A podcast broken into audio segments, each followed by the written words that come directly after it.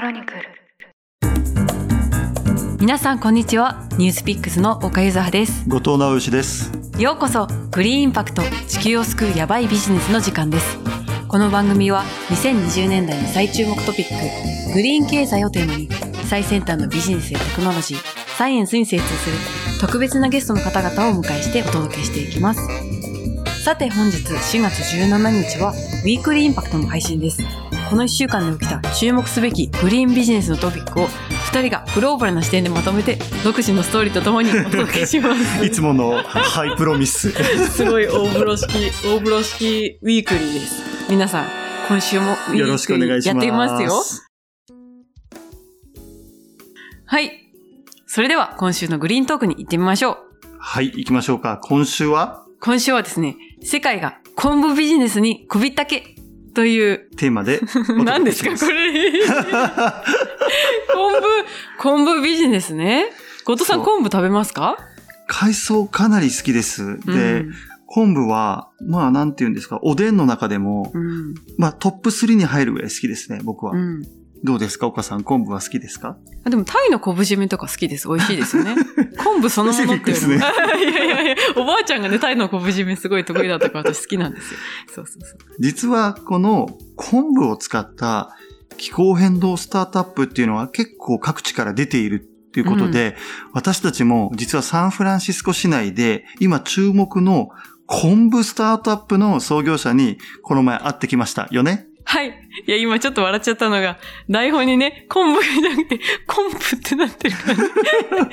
勘間違えてるタイポね はい、そうなんですよ。このお兄さんがね、マシュー・パーキンスさんという方で、うんうんうん彼はもともと、あの、遺伝子、種の遺伝子ビジネスをやっていた人ですね。うん、だからあの、、そう。稲荷とか、アグリテックでいろいろ起業したりだとか、その通り。生きてる会社で働いてたりしたんですよね。その通りです。彼が Google で海藻研究、そもそも Google で海藻研究してる人がいるのかってまあ話何で。もやってますから、Google は。あそこの Google で海藻研究してた知人と一緒に昆布で世界を救うというスタートアップを2020年に立ち上げたんです。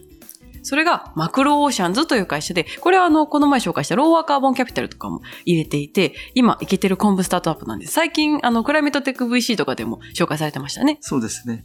この会社のキャッチフレーズ、ちょっと岡さん、一言で読んでもらってもいいですか？これがですね、ケルプアズダニューコーンってやつなんですけど。いや、ちょっと本本気で読んでくださいよ。お願いします。これ、難しいよ。Kelp as、Kelp as、これ難しいよ。これはですね、あの、ケル、まあ、あの、ベタ読みすると Kelp as the new corn で、つまり、うん世界最大の産業用農作物っていうのが実はトウモロコシで、トウモロコシっていろんなところに使えますよね。うん、うん、うん。まあ、その、食べるだけじゃなくて、その、バイオエタノールみたいな燃料だったりとか、お肉とかを作るための家畜の餌であったりとか、本当マルチにコーンってトウモロコシで使える産業用植物なんですけど、これを昆布で作った方がはるかに地球にも財布にも優しいんじゃないっていう結構野心的な仮説を打ち上げてるスタートアップなんですよね。そもそもね、トウモロコシって結構食用ってイメージあるじゃないですか。あります。でも、世界三大穀物の一つで、それ、それが世界三大穀物って何だと思います？まあ自分は米食べるんで米、うんあとパンとかあるから小麦、そう。合ってる？そう。で、トウモロコシなんです。うんで、トウモロコシが世界で生産されてるのがまあ10億トン超えで12億トンくらい。で、小麦が7億トンとか、米が5億トンくらいだから、ダントツなんですよ。そうなんだそうそうそう。なんでかっていうと、トウモロコシって食べるだけじゃなくって、畜産業としてのうん飼料だとか、あとは燃料。燃料ですよね、明らかに。他にも甘味料とかにも使えるし、そうですよね。そう、だから増粘剤とかにも使えるし、あるいはプラスチックの代替とかもできたりするんですよね。化学材料にもすごい使われてるわけですよね。うんうんうんうんだから、このケルプをコーンの代わりにするっていう風な形で、トウモロコシほどの産業を、一大産業をケルプ、海藻で作ることができたら、一大ビジネスになるんじゃないかっていうのを彼がうん。張ってるわけです。そういうことね。じゃあそもそもですね、昆布とは何かっていうのが僕ちょっとわからなかったんで、北海道大学の四つ倉先生という昆布を研究している教授にですね、昆布とは何ぞやをちょっと聞いてきたんですよ。うん。まず日本人は誇りに思うべきですね。うん。我々は世界的昆布大国。うん。そうなの？そうです。もう、あの、昆布と言ったら日本、日本と言ったら昆布。えっと、世界に昆布って140種類ほどある海藻なんですけれども、日本はもう、とりわけ、もう昆布の多様性がすごいと。140のうち37種類が日本にそもそも生えていて、特に北海道がもう昆布天国、28種類あって、ほぼ北海道にしかない北海道オリジナルの昆布だらけなわけですよ。へえ。そういえばだってこの前、私あの化粧品の白っていうのを取材した時にも、あそこで取れるそのガゴメ昆布っていうのが、を使った化粧品みたいなのが出てたんですよ。ガゴメ昆布、うん、マ昆布、リジリ昆布、うん、日高昆布、うん、日本の巣ご昆布はすごくて、どの食事のどの出汁を取るかによって全部昆布を使い分けるんだそうなんですよ。使い分けてるんですか？そうだ、郷土料理の中でも、こういうものを作るときこういう昆布っていう風に、詳細を使い分けてて、我々、やっぱ昆布といったら出汁だよね、食べ物だよねってイメージがあるんですけど、さっき岡さんが言ってくれたように、このマクロオーシャンズは食べ物じゃない。その巨大な化学材料とか産業用途の昆布っていうのを世界的ビジネスにしようとしている。まずここがスタート地点です。うんじゃあマクロオーシャンズって何なのかっていうのをご本人にね、スタンフランシスコ市内の喫茶店に雨の中、あの、待ち合わせをして、しかもその、次の日からアラスカ行くって言ってましたからね。そう、そうなの。どんな話をしたかぜひちょっとご紹介いただけないですか？このマクローシャンズっていう会社何をしてるかっていうと、その昆布産業の中でも、昆布から何か有効なプロダクト、有効な物質を取り出すっていうところに特化してるんです。昆布を育てることはしない。そこのプロセスの部分。だから、例えば昆布から保湿剤だとか、あとはその、なんだろうな、プラスチックの代わりになるものとか、いろいろな有効な成分をいろいろ取り出して、それを産業に生かそうっていう、その、そこのプロセスがすごい会社なんです。そうですよね。だから今、彼らが目をつけてるのは昆布の中でも、シュガーケルプ。カラフト昆布という種類で。なんかシュガーケルプの方が美味しそうですね。私なんか塩昆布とかそういう感じでなんか。いやいやでも実際甘いらしいですよ、シュガーケルプは。糖類がすごく多くて、でそこには、えっ、ー、と、たくさんの実はお金になる物質が含まれてると。例えば、フコイダン。これ何でしょう、うん、これがね、保湿成分で、それこそそのガゴメ昆布とかにめちゃくちゃ含まれてるから、あの白の化粧品とかにはガゴメ昆布を使ってこのフコイダンっていうのが含まれてるっていう感じで、保湿成分になる。あるいはラミナリンってこれなんでしょう？これは高血圧の抑制とかになる。うんうんうん。これつまりね、えっ、ー、と、便秘の解消とか、コレステロール吸収の抑制なども、えっ、ー、と、作用があると言われている、まあ、うんうん、いい食物繊維の一種ですね。うん、うん。マンニトールというのは何でしょう？これもね、食品添加物とかに使われて、それこそガムとかキャンディーとか、佃煮とかにも使われてるやつなんですよ。いろんなものが出てきますね。そうそうそうアルギン酸っていうのも取れるらしいですよ。うんうん。これもね、いろんなものに使えて、例えば医療用だと手術糸とかにもなったりだとか、あと工業用だと繊維とか、精子だとか、鉄鋼だとか農業とか、いろんなものに使えるんですね。そう。マクロオーシャンズがすごいのは、このシュガーケルプから、あ、じゃあアルギン酸取ろうとか、フコイダン取ろうとかじゃなくて、全部吸い尽くす。うん、このまあ、彼らが言ってた例えを思い出してるんだけど、あの、お茶っ葉。ティーバッグって言ってましたね。そう。つまり、こう、昆布をティーバッグの、まあ、お茶っ葉に見立てて、それをこう大きなね、ビール工場とかにあるのタンクに入れて、そっからお金になる物質を一番シンプルなステップで、どんどん抽出をしていくと。うん、なんで、フコイダンもラミナリンも、このアルギン酸も、マンニトールも、すごくいい方法で、お金になる物質として、どんどんどんどんこのシュガーキルプから吸い尽くしていく。そのステップが、ものすごく効率的で低コストであるっていうのを開発しているってことを彼らは、まあ、最大の強みだっていうふうに言ってるわけですよね。そうですね。しかもこれ、何か例えばそのフコイダンならフコイダンだとか、アルギン酸ならアルギン酸っていう、それぞれに分けるんじゃなくて、ワンステップでいくつかの物質をバッて取れるっていう、そこがポイントだって言ってましたね。でもね、なんたらさんとか言われても僕は分かんないわけじゃないですか。うん、からん。なんかもうちょっと具体的にじゃあ何に使えるのか言ってくれって言った時に、うん、彼が例え話として出してくれたのが、スターバックスのプラスチックカップの話だったわけですよ。うん、プラスチックカップってね、まあアイスコーヒーとか僕好きですけど、まあプラスチックカップできますと。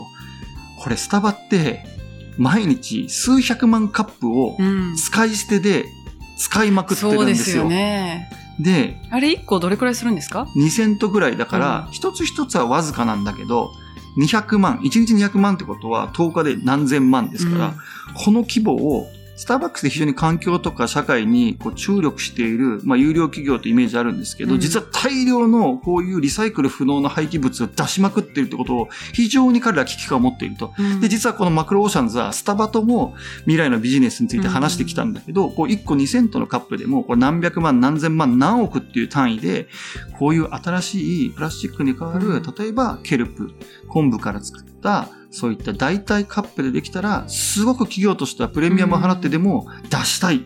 それぐらいの、まあ、プロダクトが、例えばカップ一つとってもあるよね。ねっていう話をされていましたよね。これしかもなんで海藻がそのコーンとかにとって変わるといいかっていうと、やっぱりトウモロコシってすごくいろんなことに使えるけれども、環境負荷がとても高いんですよね。まずはもう農薬ですね。うんもう、あの、めちゃくちゃ工業化されたものなので、農薬をばらまくんですけど、この農薬から農薬を作るプロセスですごいたくさんの二酸化炭素を出すっていうのは、まあ世界的な、ですよね。そうですね。肥料農薬からはめちゃくちゃ二酸化炭素を出すんですね。うんなんで、コーン自体はなんか可愛いらしいですけど、実はものすごく温室効果ガスを出すと。うん海藻は、なんと、海じゃんと。うん肥料いらないじゃんと。そうか。うん。で、光と水さえあれば、ぐんぐん育つ。ままあ、水は海ですからありますから、コーンみたいに水と肥料と農薬をガブ飲みするようなものとは違うんだとうんいうところが、まあ、彼らの一番大きな環境面での、まあ、こうんうアプローチになってるわけですよね。これでね、プラスチックも作れれば、あるいは彼らが最初にやってるのはその化粧品原料とか、うんそうですねタンクが高いところですけど、ここでいろいろリプレイスできてったら、とてもいいよねっていうことですね。今は高単価な化粧品、コスメ、うんあとは合成プラスチック樹脂に行っていて、あと面白いのは、こう昆布の最後のね、その湿ったパルプ、食物繊維の繊維部分。出し尽くしたら、そう。パルプねこも、まあ、セルロースって言ってるんですけど、彼らはこういうのも、例えば段ボールとか、そういうこ紙に使うために添加するとものすごく強度が上がるので、あの、見ててくださいと。うんまあ、つまり多分彼らが言わんとしてることは数年後とか5年後とか、アマゾンの段ボールが、うん実はいっこれがぱいケルプのセルロースを使った昆布段ボールで今日のアマゾンが届いたと。昆布段ボールに昆布スタバのカップで行くと、もう、あらゆる昆布だからもう身近なものが昆布化してくるってことですよね。スタバもアマゾンも化粧品もうん。昆布によって成り立つんじゃないかってことで、うん。今アラスカに最初のちっちゃなプラントを建てて、うん。次カリフォルニアに大きなプラントを今建てる準備をしているうんっていう最中の、えースタートアップです。でもね、とはいえ、これ、ビジネスとして成り立たせるためには、なかなか難しいんじゃないですか？結構コストが高いんじゃない？今では多分今は全然高いんだと思います。うん。もともとそもそも生産量がなくて、今まで食べ物とか、たった一種類の高単価なものを抽出するためにしか使えなかったので、に、なんかそんなにもういっぱい作っても売り先はなかったって昆布農家は言ってるらしいんですよね。でももしこれが、一度にたくさんのお金になる物質が取り出せるようになったら、一気にこれは、えー生産量を上げていけるんじゃないかっていうのが生産量の問題ですね。もう一個は抽出プロセス。どうやって低コストで現地でお金になる生産をするのかっていうところは、彼らはその生産プロセスですでにものすごくコストコンペティティブなえプロセスを見つけましたと言っている。その先はもうこれから証明してくださいっていうことですよね。あとは彼らがポイントとして言ってたのは、その、昆布をどうやって長期で持たせるかっていう話が面白くて、昆布ってその収穫できる期間が数週間しかないから短いんですけど、乾かすにもうアラスカだと乾かないと。まだね、フィリピンとかそこら辺だったら、そこにホってやったら乾くけど、そのためのエネルギーコストがかかるから、彼ら乾かさずになんかスムージーみたいにして長く保管する技術を開発したんだって言ってましたよね。そうですね。もう本当に、暑い国なら天日干しでそのまま乾燥昆布になるんですけど、寒い国では乾燥させるのもドライヤーとか使ってたらね、もう電気代がとんでもないことになっちゃうので、えースムージー状、液状にして長期保存するっていう技術も同時にこの生産プロセスで実は密かに開発してるって話が面白かったですよね。うん。うんこれでも昆布ってそれこそさっきも言ってたように北海道でめっちゃ取れるだとか日本でいろんな種類があるっていうんだったら昆布スタートアップ日本でも増えてほしいですよね。面白いと思いますね。あの、日本でもそういった昆布から産業物質を作ってる会社があるらしいので、あ、そうなんだ。今度追跡調査ということで、うんうんうんぜひ取材に行きましょう。やっぱね、食べ物もそうですけど、やっぱ工業用途に使えるだとか、いろんな風な形で使える、例えば燃料になるだとか、そういう用途がもっと知りたいですね。そうですね。。うんうん。ありがとうございます。以上、グリーン、トーク。忘れちゃった。以上、グリーントークでした。はい。では次、と今週のニュースを言ってみましょうか。はい。グリーンウィークリーニュースアップデートです。その中にみんなグリーンがつくからね、忘れちゃうんですよ。すいません。はい。はい。じゃあ、まず、第1弾。ロドン。EV 産業は雇用を増やすのか？減らすのか？これどういうことでしょはい。これはですね、まあ、当然、今週皆さんも、その G7 を受けてですね、うんあの、たくさんの環境系ニュース、例えばアメリカのバイデン政権が、もう野心的なね、EV 市場をうもうそうでしたね。はい。過半数以上 EV にしていくぞっていうね、大掛かりな発表したりとか、やっぱ EV っていうのが一つ大きなトピックになってます。その中で、えっ、と、私が注目した記事は、この雇用を増やすのか減らすのか。減らす可能性もあるんですか？これ。やっぱり EV 産業っていうのは内燃機関と違って使うパーツが全然違う。部品の点数がかうんなり減るのか。そうです。なので、下請けも含めた、裾の広い内燃機関の産業が EV になるとどれぐらい人が増えるのか減るのかっていうのをみんなすごく注意深く見てるわけです。で、今、えー最近の調査だと、このオハイオですね、こうデトロイトがあるオハイオでは、うんえっ、と、最近ですね、その車メーカーっていうのは、まあ、9万人ぐらいのえー従業員をまあ雇ってるんだけれども、これ EV 化していくデトロイト、いいデトロイト、うん。もし名古屋でね、トヨタさんがやるんだったら、まあ、うん。いい名古屋かもしれないですけど、うん。こうなった時に最終的な雇用人数ってどうなるんだっていう、どうなるって言ってたんですか？いや、これは分かってあ、ない。まだ分かってないの？そう。じゃあ estimate とかかが出たわけじゃないそう。ただ、これから3年5年って劇的に EV シフトが進んでいく中で、実は、労働者にはどうなるのかっていうのが、うん次の重要な、まあ、えっ、と、 watch point の一つになってるってことを、うんまずは今日1個目のニュースに新しく。増えたりもする可能性ありますよね。それこそ電池とかも含めて、いろいろな人たち、新た新たな専門家が必要になったりもしますよね。形が変わるんじゃないですかね。うん必要なスキルとか。なるほどなこれちょっと日本も注目ですね。そうですね。第2弾。第ニュース二つ目ニュース2つ目。どどん。パリ、9月から電動スクーター禁止？電動スクーター日本でもこ走っれね、てますからね。これね、いや、ちょっと面白かったんですけれども、最近、パリの方で住民投票があって、これによって、89%の人たちが電動スクーターの、電動スクーターの禁止に賛成すると。うんうん。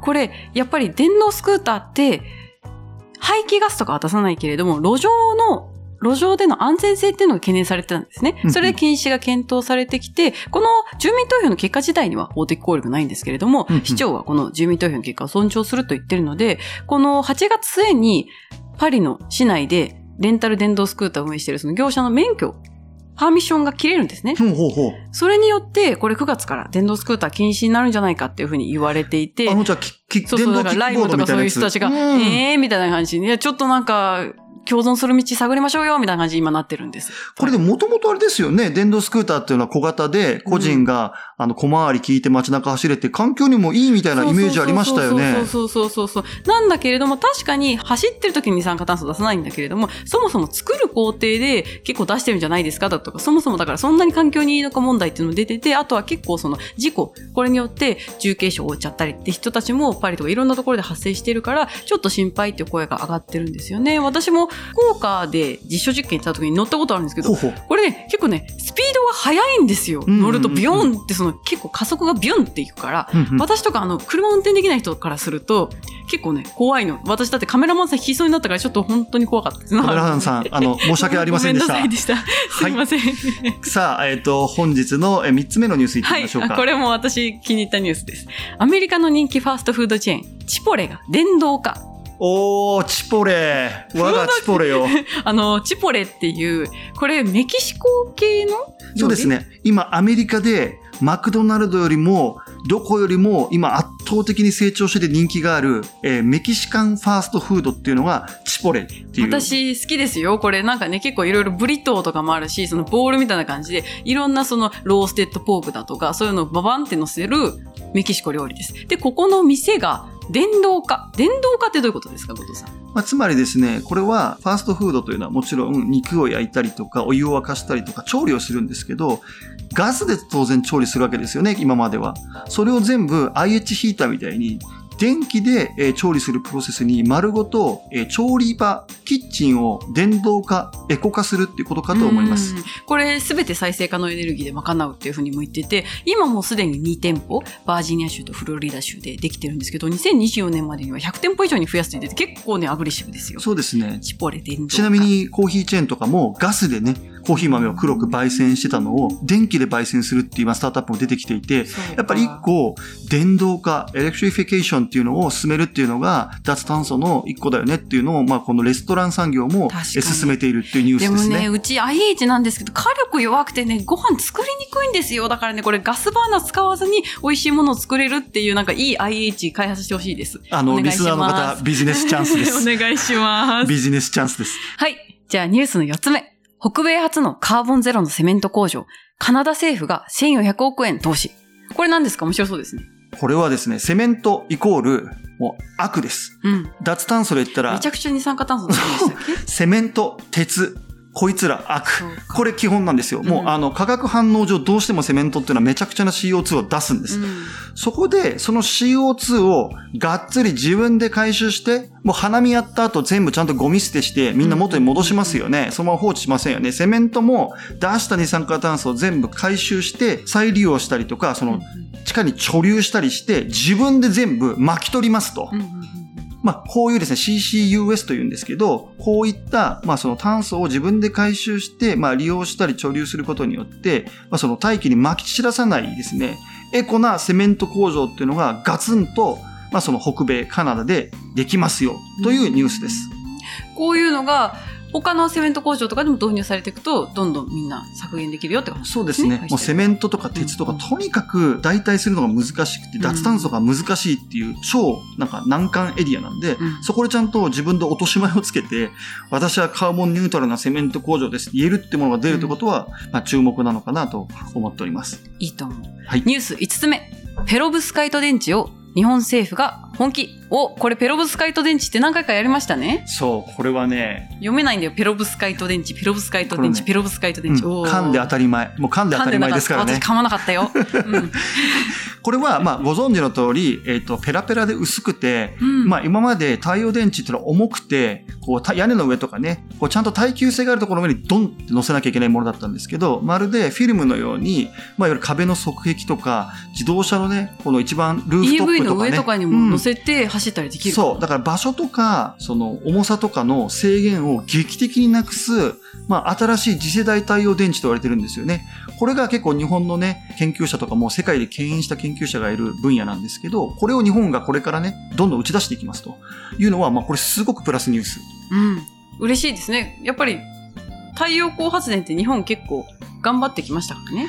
頑張りながらも、やっぱり山が多くて、谷が多くて、スペースがない日本というのは、その太陽電池っていうのは限られてる、ポテンシャルが限られてると言われてる中で、例えばいろんな住宅の側壁とか壁とか、あらゆるところにこう、指きたすにね、太陽電池を貼ることによるメリットっていうのは、実は土地がない日本にとってはすごくポジティブなんですよね。うんうんうんなので、この太陽電池の、うん。まあこの2.0、3.0がついに来るっていう話を政府が本気でやっていきますと。じゃあ、後藤さんはその服を着てバンジージャンプをするとさらに発電ができるっていう話ですね。その通りです。太陽発電をしながら、えーあのる重力エネルギーで発電させるという。何の意味、何の話をしてるのかわからない人は過去のこのグリーンウィークリーを聞いてみてください。はい。あの、不親切な番組です。